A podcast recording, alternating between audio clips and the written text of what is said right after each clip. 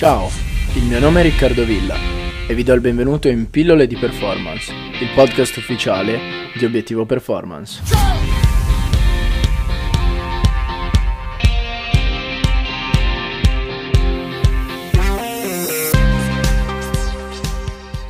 Eccoci ragazzi, benvenuti in questo primo episodio di Pillole di Performance.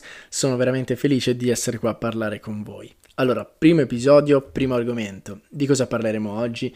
Oggi parleremo di infortuni al ginocchio nel gioco del calcio ed in particolare del perché avvengono soprattutto nella gamba del piede abile e successivamente andremo ad analizzare um, delle tecniche, delle strategie per appunto prevenire l'incidenza di questi spiacevoli infortuni. Prima di parlare però di queste strategie, dobbiamo analizzare il perché avvengono soprattutto nella gamba del piede abile, nella gamba di tiro dunque, e mm, del perché la sua ripetizione nel lungo periodo può portare ad un'alterata funzione di alcuni muscoli che ora vedremo.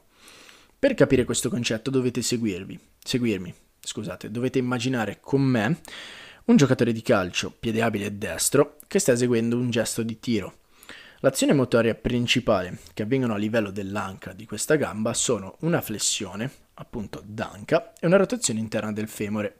Ora, quante volte un calciatore avrà eseguito questo gesto? Evidentemente migliaia e migliaia di volte. Ecco che questa sua ripetizione diventa un fattore di causa di infortunio al ginocchio molto importante. Ora vi spiego il perché. Allora, la ripetizione di questo gesto, soprattutto con la gamba destra, se prendiamo questo calciatore, crea due cose, che ha una debolezza marcata dei muscoli esterni della gamba, ovvero i muscoli abduttori, quindi il gluteo, gluteo medio, gluteo piccolo, tensore della fascia lata, mentre causa l'opposto nei muscoli adduttori, ovvero questo giocatore avrà dei muscoli adduttori, quindi muscoli eh, come gli adduttori grandi, l'iliopsoas, il sartorio, molto molto forti e questo causerà uno sbilanciamento. Ora, perché questa debolezza dei muscoli esterni diventa un fattore di causa di questi infortuni? Per capire ciò dobbiamo analizzare un altro gesto, dobbiamo analizzare il cambio di direzione o anche le decelerazioni. Quando un atleta, eh, prendiamo sempre questo atleta piede destro abile, eh, effettua un cambio di direzione con la gamba destra, eh, succederà che le forze eh, sulla gamba, su quell'arto lì, in un cambio di direzione sono elevate. E se questo giocatore non ha i muscoli esterni della gamba forti, eh, che sono appunto propensi a stabilizzare la gamba durante questo gesto, succederà una cosa molto spiacevole, ovvero che la sua gamba eh, cederà verso l'interno, eh, il ginocchio addurrà troppo, il femore ruoterà internamente e questa è una delle prime cause di rotture del legamento crociato anteriore. Quindi ricapitolando, questo giocatore ha gli adduttori della gamba, della gamba destra veramente deboli e questo causerà una rotazione interna del ginocchio. È veramente disarmante ragazzi vedere dei giocatori infortunarsi in questa maniera ed è quindi nostro compito come strength coach, come preparatori atletici, ehm, evitare che questo accada, ok?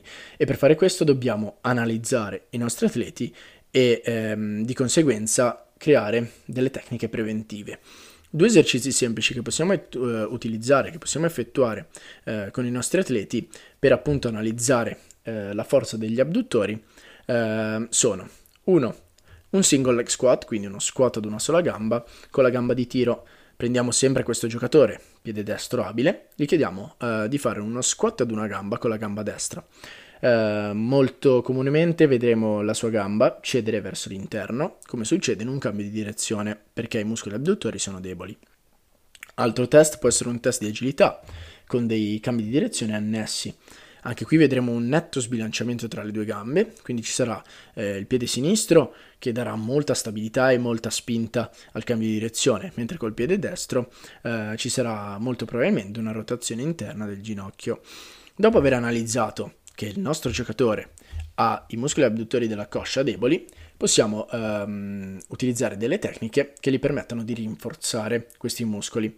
Eh, la prima tecnica sicuramente ragazzi, non starò qui a ripetervelo, credo che lo sappiate già, è un grande allenamento di forza degli arti inferiori, eh, sia bipodalici ma eh, soprattutto con esercizi monopodalici. Ok? Um, un'altra cosa che mi piace molto fare e che ho visto che dà dei feedback molto positivi è inserire degli esercizi um, specifici nel, nel warm up, nel riscaldamento, che ti portano via all'incirca 10 minuti al giorno, ma che danno veramente un'efficacia uh, significativa.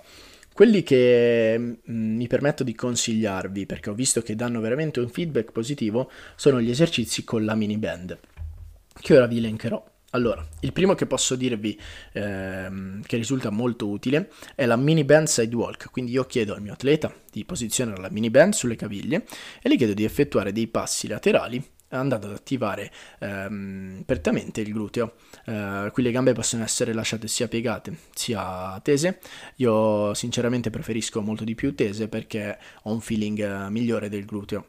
Un altro esercizio che si può fare sono delle abduzioni di gamba, sempre con le mini band sulle caviglie. Quindi il giocatore eh, sposta il peso su una gamba, ok?